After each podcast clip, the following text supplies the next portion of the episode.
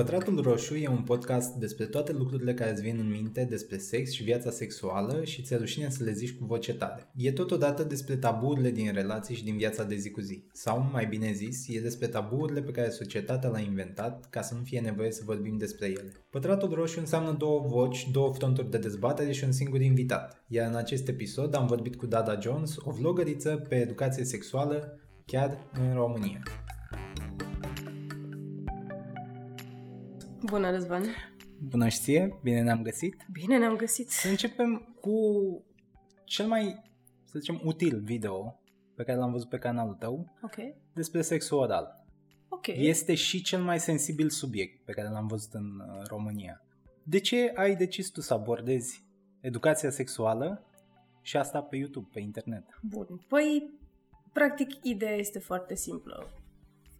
Eu am început în momentul în care am fost introdusă în lumea asta a sexualității. Mi-am început sexualitatea la o vârstă normală ca orice adolescent. Pentru mine niciodată nu a reprezentat o perversitate sau ceva ce ar trebui ascuns, ceva despre care nu ar trebui să se vorbească. Pentru mine întotdeauna a reprezentat ceva absolut perfect natural din toate punctele de vedere și sincer a fost un mare șoc pentru mine în momentul în care am aflat că nu este așa și pentru ceilalți. Cred că o parte din mine a început emisiunea asta fix pentru motivul ăsta. Chiar vreau să încep o conversație. Nu mă interesează neapărat dacă te uiți la emisiunea mea și înveți ceva de acolo, deși ăsta este scopul. Sincer, mă interesează mai mult să te las după chestia asta cu un gând că, băi, poate nu ar fi așa de rău să învăț să fac asta sau să învăț să mă exprim mai ok când vine vorba de propria mea sexualitate sau vreau doar să te fac să vorbești despre asta. Atât. Care ți se pare ție cea mai mare problemă acum în România pe subiectul ăsta? Judecăm, Răzvan, judecăm mult, judecăm, judecăm da. des. Dacă judecăm bine sau rău, cum stabilim? Ha, asta, sincer, nu cred că e o chestie pe care poți să o stabilești. Cred că, din nou, este vorba despre o conversație. Cel mai mare lucru care ne închide în momentul ăsta ca și țară este faptul că nu putem să purtăm o conversație fără să judecăm negativ lucrurile din jurul nostru. În momentul în care cineva deschide gura și vorbește despre sex, mai ales dacă este femeie, instant este catalogată. Ok, ești deschisă din punct de vedere sexual, asta înseamnă că ești într-un fel sau altul o femeie ușoară. Și, și ca bărbat cum crezi că ai fi judecat? Știi cum e chestia asta cu dublu standard. Ai adică, fi ca un expert. Ai fi ca un expert, ai fi gen uh, super șmecher. Toată lumea te-ar admira. Ia uite, băiatul ăsta știe despre ce vorbește. Bun. Dar dacă ai vorbit despre chestiile din sfera homosexualității sau dacă ai încercat să explici corpul unui bărbat și cum funcționează, să vorbești despre prostată, atunci ar fi catalogat drept ei? Măi, aici depinde foarte mult. Adică, în primul rând, da, de către oamenii... Gândește-te că dacă tu ești gigel de la țară și îl auzi pe X vorbind despre prostată și sau abordând tema homosexualității. Normal că în capul tău o să fie, a, ce gay ăsta, a, ce nașpa, a, ce... Dar uh, depinde cum că, uite, există oameni ca noi sau nu neapărat ca noi, dar oameni mai deschiși care pot vedea un bărbat vorbind despre homosexualitate și să fie totul super ok. Depinde foarte mult aici. Dacă ajungem la public, e clar că mereu o să fie acest public pe care n-ai cum să-l mai educi sau care refuză instant, din start, orice discuție pe orice plan, fie că e educație sexuală, fie că e altceva. Tu ce public vrei? Cui, cui vorbești în fiecare video? Bun, target marketul meu este practic făcut din adolescenți. Vorbim aici de 14, nu știu, chiar și în 20 și ceva de ani. Publicul ăsta un pic mai tânăr. Tocmai de asta încerc să-mi fac conținutul și un pic mai amuzant, mai acord pe locuri, mai na, să te prind, să-ți atrag atenția.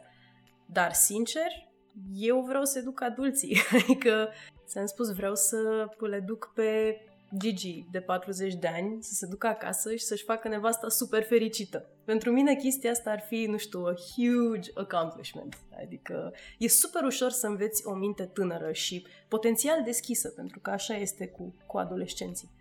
Dar este mult mai greu să bagi de asta în capul unui bărbat în toată firea, care toată viața lui nu a, a știut, n-a avut nici cea mai vagă idee despre sex oral sau cum să satisface o femeie sau cum arată de fapt orgasmul unei femei. Foarte mulți bărbați nici măcar nu știu asta, nu știu cum arată o femeie care are într-adevăr orgasm, not just faking it. Eu am văzut până acum în uh, discuția asta despre educație sexuală două sau trei direcții. Prima e pe concepție. Practic, să faci sau să nu faci copii, dacă nu vrei să faci, ce pași să urmezi ca să nu faci, ca să nu ajungi la avort, care e practic cea mai brutală și cea mai simplă cale de a nu face copii. Da. Apoi este discuția despre plăcere. Plăcere reciprocă pentru ambele persoane sau mai multe persoane care ar forma un uh, cuplu sau, mă rog, un conglomerat de tipul ăsta. Și în final e pe boli cu transmitere sexuală. Tu ce ai vrea să le spui românilor mai mult sau publicului tău? Ce ai vrea să învețe mai mult? Măi, eu mă axez în principiu pe plăcere. Știu că sună foarte hedonist, dar există o explicație în spatele chestii astea. Este foarte simplu să, aflu des- să afli despre ce pestidiuri poți să iei. Chestiile astea, gen, nu știu, uite, nu folosesc prezervative, există riscul să iau XXXX boli asta nu este o chestie foarte ușor de, foarte greu de, de înțeles. La fel și cu uh, copii sau a face sau a nu face copii. Există anumite metode de contracepție, ok, they work, it's nice, totul bine. De fapt, conversația trebuie să înceapă de la 1. Trebuie să recunoaștem faptul, haideți românilor, să recunoaștem faptul că sexul nu este doar pentru a face copii.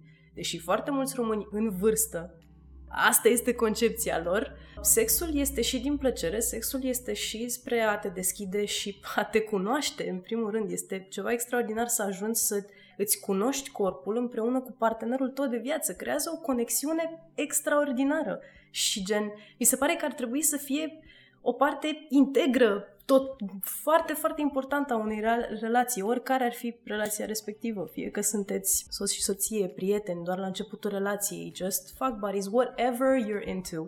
Ideea este că plăcerea e importantă și gen, ar trebui să învățăm să o acceptăm fără să ne simțim vinovați.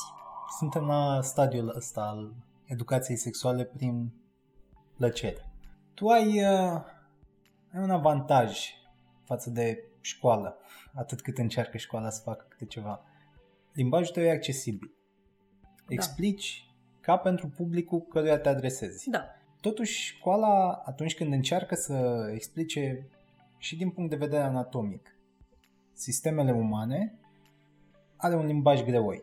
Cât de mult crezi tu că influențează asta decizia unui adolescent sau a unui elev în clasele primare de a fi atent la chestiile astea?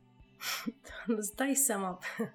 E super interesant că ei, de fapt, folosesc cuvintele astea greoaie, cum ai spus tu, ca să distanțeze cât mai mult ideea de educație sexuală și, de fapt, sex dacă, dacă ideea e o nuanță abstractă, nu exact, se exact. nu de asta. În capul tău nu se produce ideea de, a, uite, ce mă învață omul ăsta acum, aș putea efectiv să folosesc în viața reală atunci când fac sex. Nu, nu are nicio treabă. Oamenii îți spun niște chestii care în, de obicei se bazează pe folosește toate metodele de contracepție deodată, ai super multă grijă, nu face sex până nu ești căsătorit, nu face sex până la 50 de ani, vezi că sexul e periculos, vezi că există atâtea riscuri în principiu se prezintă foarte multe riscurile. Este foarte important. Sunt complet de acord. Este foarte important să știi faptul că plăcerea asta pe care ți-o dorești și toți ne-o dorim, oricât de mult spunem că nu, plăcerea asta vine cu riscuri. Dar mie mi se pare că dacă oamenii ar încerca să vorbească despre sexualitate exact așa cum este, fără să te ducă printr-o chestie shakespeariană de, de termeni și vocabular și chestii biologice și Cred că dacă s-ar vorbi un pic mai deschis și copiii s-ar simți un pic mai confortabili și ar putea să fie un pic mai deschiși și ar putea dacă înțelege. avea acces la poeziile lui Eminescu mai da, da, da.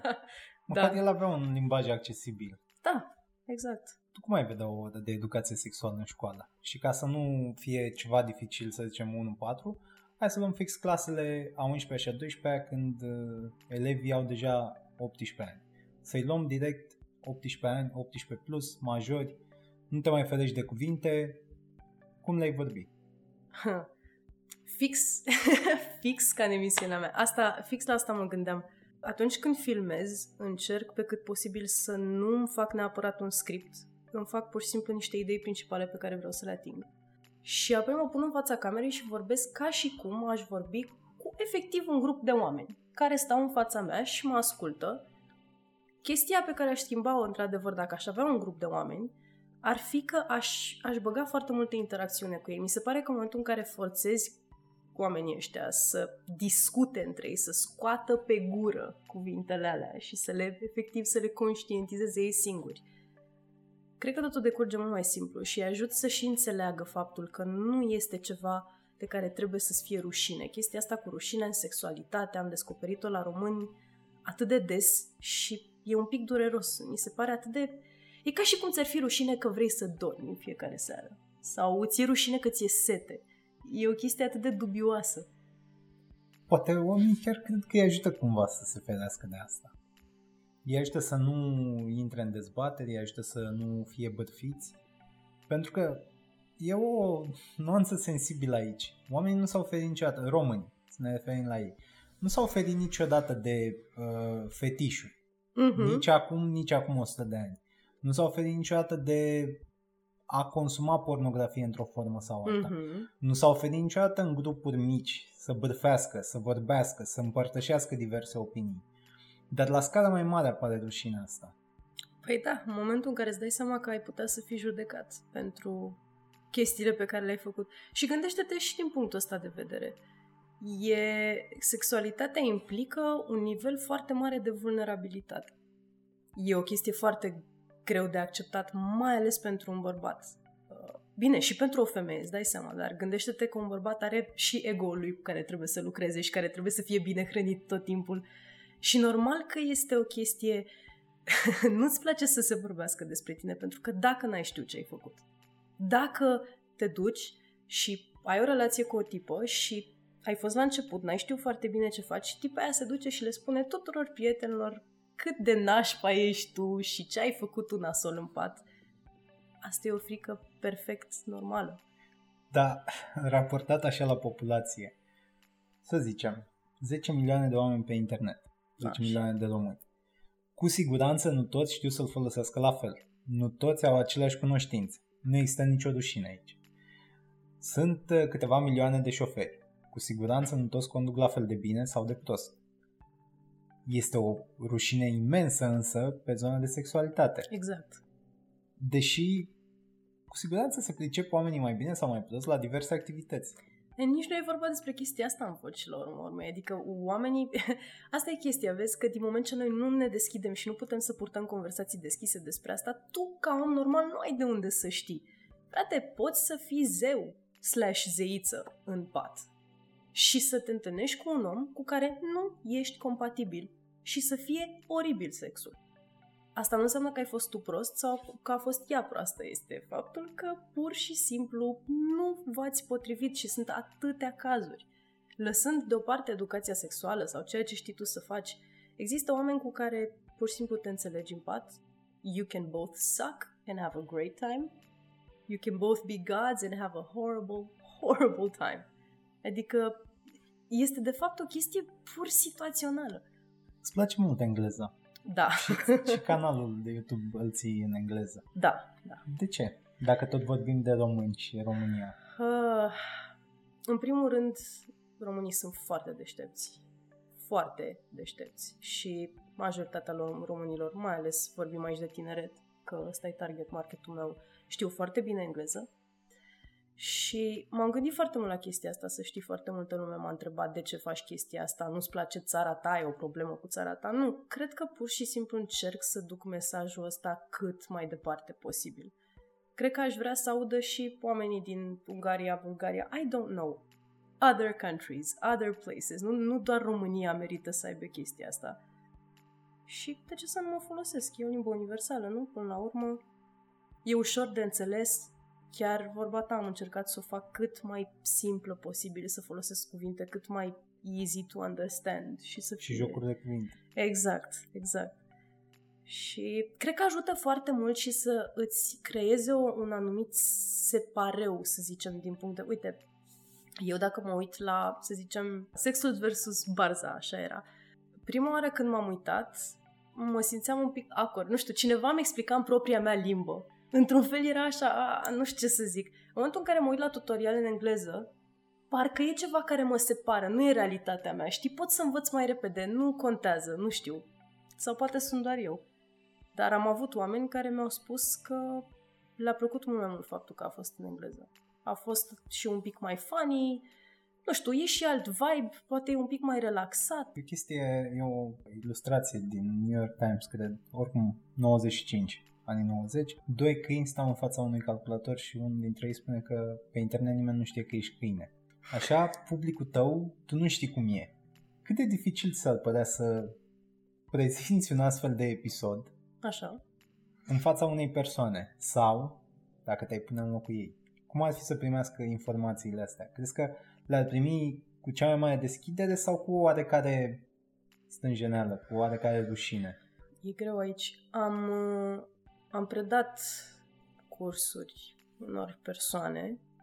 Este foarte dificil, pentru că oricât de încrezătoare ar fi vrut ele să pară, este în momentul în care devii foarte interesat de lecția de educație sexuală, mai ales că eu mă axam pe plăcere, cu atât, practic, dai dovadă de faptul că nu știi atât de multe chestii. Deci tu, tu încerci, oamenii ăia pur și simplu stăteau așa foarte închiși acolo și erau, mm, da, interesant, dar nu puteau să accepte faptul că ei nu cunosc de fapt chestiile astea. Este un mic awkward moment acolo, în momentul în care stai față în față cu un om și tu îi vorbești despre sexualitate. E, e ușor dubios. Tocmai de asta este un pic mai ușor atunci când ai pur și simplu o persoană pe ecran cu care nu trebuie să ai niciun fel de legătură. Ți-e mult mai simplu să absorbi și să primești informația aia.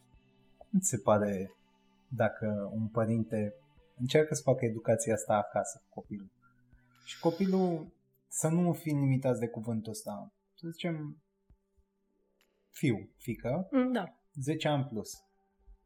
Cât de ușor crezi că i-ar fi copilului, dar și părintelui, să primească și să dea informațiile astea? Să zicem că părintele este deschis 100%. Din punctul meu de vedere, foarte. Un copil nu știe ce este tabu sau de ce ar trebui să-i fie rușine până nu-i spui tu ce este tabu sau de ce ar trebui să-i fie rușine. Un copil o să fie rușinat de propria lui sexualitate numai atunci când îl faci să fie rușinat de propria lui sexualitate.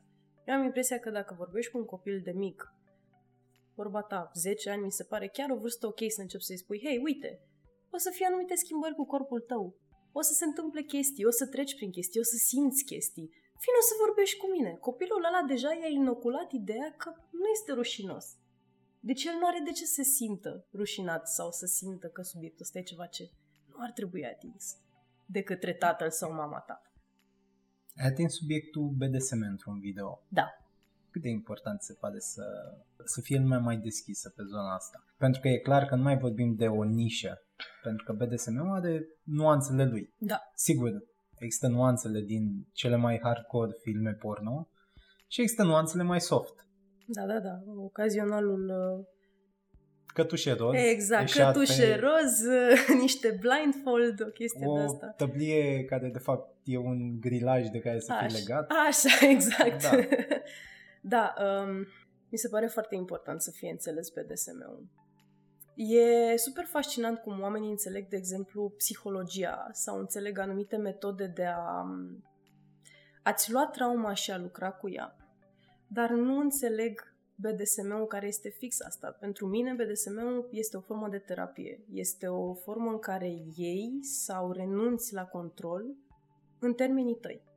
Și gândește-te că este mult mai ok să faci chestia asta decât să deal with your trauma în moduri care sunt nesănătoase pentru tine.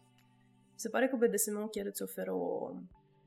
Și să știi că, uite, de exemplu, foarte multe victime ale, ale abuzului, de orice fel, sunt în BDSM. De ce? Pentru că BDSM îți permite să iei controlul asupra unei situații asupra căreia poate nu ai avut control în trecut.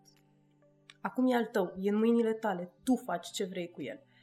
Și oamenii au tendința să judece, să judece chestia asta pentru că este ușor extrem. Într-adevăr, BDSM-ul poate să se ducă în locuri foarte extreme. Dar de ce să nu încercăm să înțelegem chestia asta doar pentru că este foarte diferită cu ceea ce ne-am obișnuit noi? Este o altă formă de libertate, de fapt. Este un moment în care tu îți exerciți libertatea așa cum vrei tu. People should understand that. Acum că tu ai zis de control, mie mi se pare că tot ce înseamnă sex e control. Da, Într-o formă sau alta, Da. într-un schimb echitabil sau nu. absolut, da, sexul este o formă de control. Clar, giving it, receiving it, letting go of it Da, este o formă de control. Tu practic asta faci. Te predai unei, unei persoane în momentul ăla sau viceversa sau în același timp același lucru. Nu știu, sunt atâtea forme. Și acum da, să da. ducem puțin în absurd. Ia zi. Vorbim despre extremele educației sexuale. Să zicem că se bagă în România. Ok. Și avem o politică națională, educație sexuală în școli. Cine ar trebui să pregătească profesorii? Sau de unde să vină profesorii ăștia? Sau nici nu știu dacă să, să-i numim profesori în primul rând. Asta e chestia, că e, e super dificil ce, ce determină, ce, ce te face pe tine un foarte bun profesor de educație sexuală. Pentru că trebuie, tu trebuie să ai cunoștințe, în primul rând, de psihologie. În al doilea rând, trebuie să știi foarte bine cum stă treaba asta cu empatia, pentru că sexualitatea se bazează foarte mult pe capacitatea ta de a fi empatic. Gândește-te la chestia asta. Ca și bărbat, să zicem, încerci să-ți satisfaci femeia. Știi când o să reușești cu adevărat să-ți faci femeia fericită din punct de vedere sexual? În momentul în care o să reușești să empatizezi măcar puțin cu ce ar putea să simtă ea atunci când tu îi faci anumite chestii. Ăla e de fapt secretul spre plăcere, în ghilimele. Asta este toată chestia. Sexul se bazează pe conexiunea dintre doi oameni, da? Deci este momentul ăla în care voi vă contopiți ca să fiu așa puțin cheesy, dar așa e. Și tu, în momentul ăla, ești în stare să simți oarecum, într-o mică sau mare măsură, depinde de cât de deschis ești, ce simte și cealaltă persoană. E, uite, eu nu am diplomă, nu am, nu știu, nu am făcut niciun fel de curs pe chestia asta, dar am stat o parte foarte bună din viața mea să studiez și psihologie umană, să studiez și sexualitate, și spiritualitate, și conexiunile dintre ele Cred că, de fapt, fiecare profesor ar trebui să treacă prin chestia asta, efectiv să ia la rând fiecare și mai ales pe faptul că urmează să te adresezi unor copii. Deci, trebuie să poți să faci situația și un pic amuzantă, trebuie să o și detensionezi puțin. Nu cred că este foarte simplu să fii profesor de educație sexuală și cred că avem nevoie de ei atât de mult în țara asta. Dar cum ar fi dacă ar funcționa ca în cazul unui antidot? Practic pregătești 2-3 elevi dintr-o clasă și lași pe ei să facă educația sexuală. mi s-ar părea foarte tare, sincer. Chiar mi, s-ar, mi s-ar părea interesant. Le dai așa... G- gândește-te că ar merge foarte bine colegii lor nu s-ar simți atât de dubios, că nu te învață un Siguranță. adult. Exact. Și gen copilul ăla care urmează să predea, în ghilimele, învață chestii înainte de lecție, că el vrea să fie pregătit, totul să fie bine. Cred că ar, ar fi o conversație super drăguță. Dar ar trebui, normal, să fie de față și, și un profesor sau cineva calificat pe, pe chestia asta. Da, ar fi o strategie. Să sperăm că o să fie aplicată. Se discută acum și asta ține foarte mult de educație sexuală și este educația sexuală fără sex. Odată cu mișcarea MeToo a apărut, a reapărut de fapt, dar la, la o importanță mai mare și la o magnitudine mai mare, ideea că nu totul este permis. Și mai ales bărbaților, nu totul le este permis. Și mai ales celor care sunt în funcții cu o putere foarte mare. Bun. S-a finalizat totul până recent cu reclama Gilet care a supărat foarte multă lume mm-hmm. la nivel mondial. Unde ai pune asta? Educația asta de, nu știu, educație comportamentală pre-sex, să zicem, sau pre-relație. Uite, când, când ai preda-o? Uite, tocmai de asta știu că nu pare să nu aibă legătură, dar tocmai de asta țin atât de mult la BDSM. Nu sunt, nu sunt mare practicant. Eu sunt chiar foarte vanila din foarte multe puncte de vedere, dar BDSM-ul te învață foarte multe despre consent. Că de fapt la asta ne referim. Ce știi ce ai voie și ce n-ai voie? Cum știi că este ok să te dai la cineva sau să nu te dai la cineva? Când știi că ai trecut limita aia al consentului, știi? îi faci un compliment unei tipe, e ok sau nu, e invadat spațiu personal sau nu. Și tocmai de asta, gen, cred că e super interesant, pentru că în BDSM totul, totul se rezumă la consent. Totul trebuie să fie prevorbit între parteneri, înainte stabilit reguli, stabilit safe word, stabilit tot ce trebuie ca tu să fii într-un spațiu în care să te simți 100% confortabil. Cred că toată chestia asta cu consentul este de fapt o lipsă foarte mare de comunicare. Cred că Este pur și simplu frica aia dacă te duci la o persoană și îi spui direct în față, hei, îmi place de tine. E frica că o să fii rejected, așa că preferi să te duci și să-i dai două dume de alea proaste și să fii, e lesbiană că m-a refuzat. E, e mult mai simplu.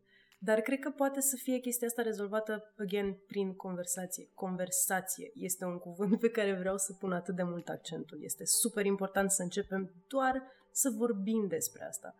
Pentru că în momentul în care ai început să pui întrebări, vine altcineva și spune părerea lui despre subiect. Uite, consentul este asta pentru mine. Stai puțin că este asta pentru mine, e altfel, pentru mine e altfel.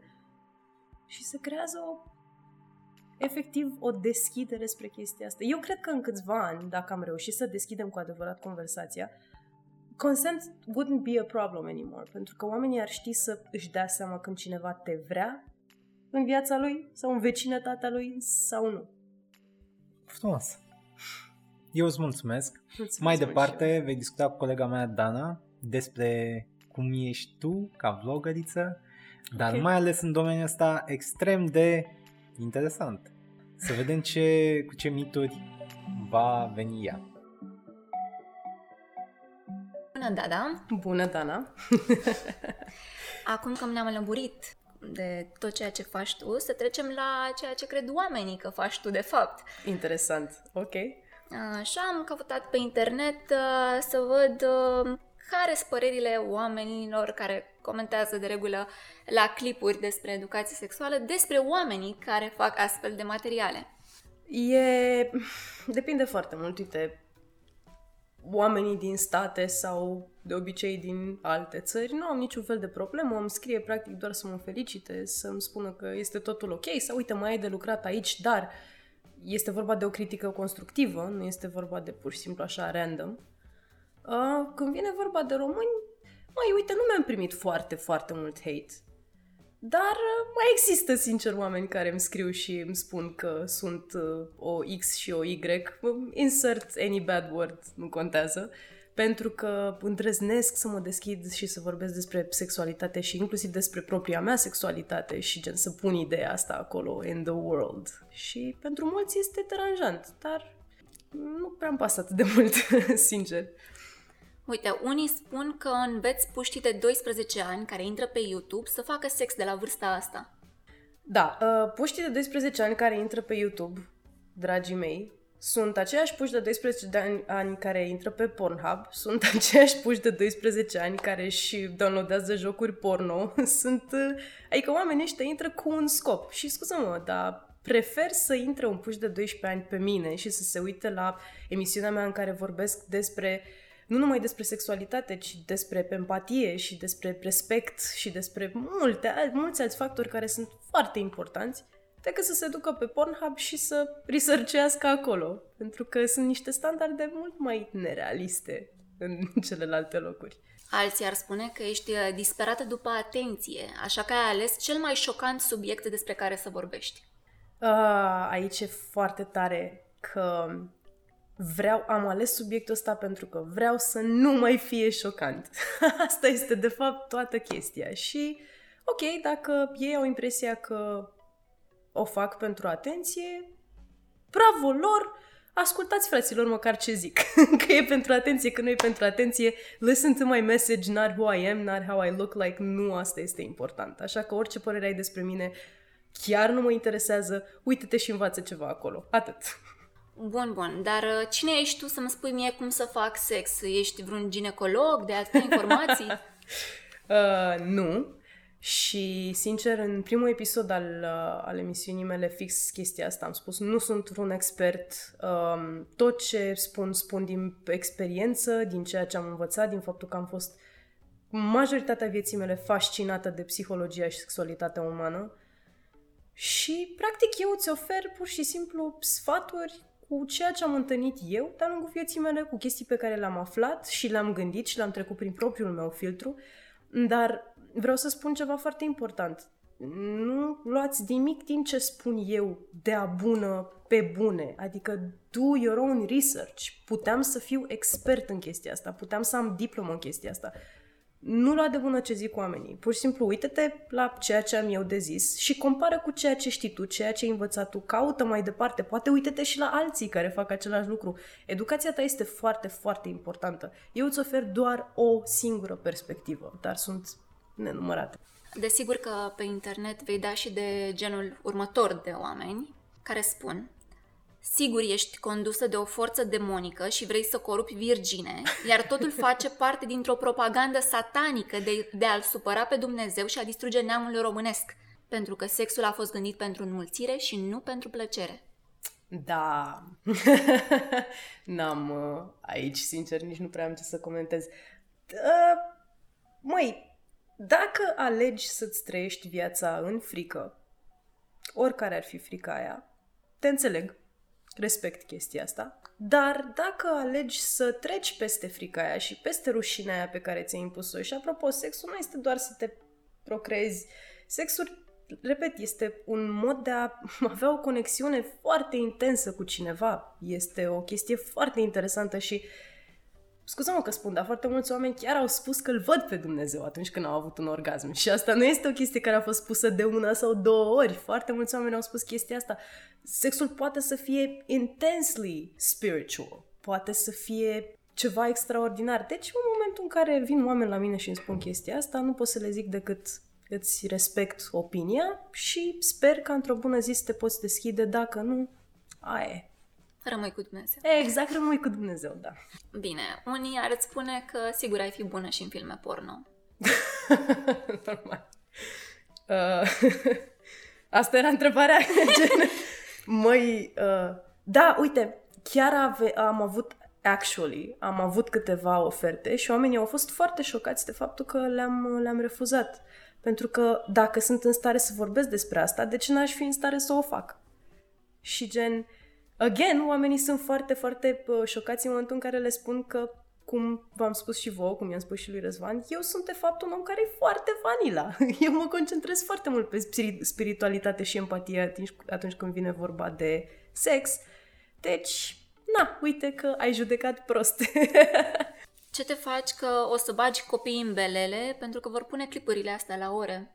Chiar s-a întâmplat. Deci, da. Nu neapărat ale tale. da, da, da, dar la mai, ce pot să zic, ai, îmi asum chestia asta, adică și în același timp ce ar fi atât de rău, frate? Stau așa să mă gândesc, ce ar fi atât de rău ca un copil să știe de fapt cam cum e treaba cu consentul, cam cum ar trebui să, uite, poate nu e bine să o iei pe fetița aia de mână, că vrei tu, poate, știi?